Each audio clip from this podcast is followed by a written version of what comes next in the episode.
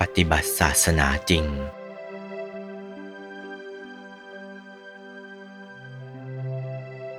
จะเคารพพุทธรัตนะนั้น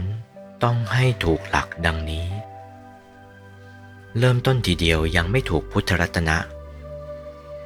จะถูกพุทธรัตนะไม่ได้ต้องเลยแปดกายขึ้นไปก่อน จึงจะถูกพุทธรัตนะ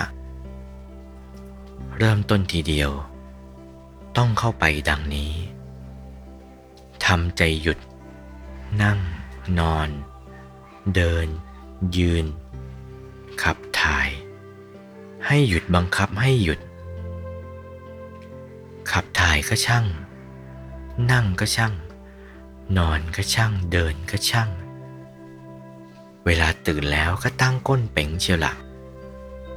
ถ้าไม่หยุดไม่ยอมกัน นี่อย่างนี้ อย่างนี้ เรียกว่าปฏิบัติศาสนาจริงกันละ่ะ ไม่ท้อแท้ไม่ป้อแป้กันละ่ะ แข็งแกร่งทีเดียว นี้แหละ ตั้งไปหยุดไป จนกระทั่งถึงแปดกาย แบบเดียวกันหมด ไม่ได้มีทางอื่น เคี้ยวคดไปอย่างหนึ่งอย่างใดเลยไม่ได้มีทางอื่นเคี้ยวคดไปอย่างหนึ่งอย่างใดเลย โอวาท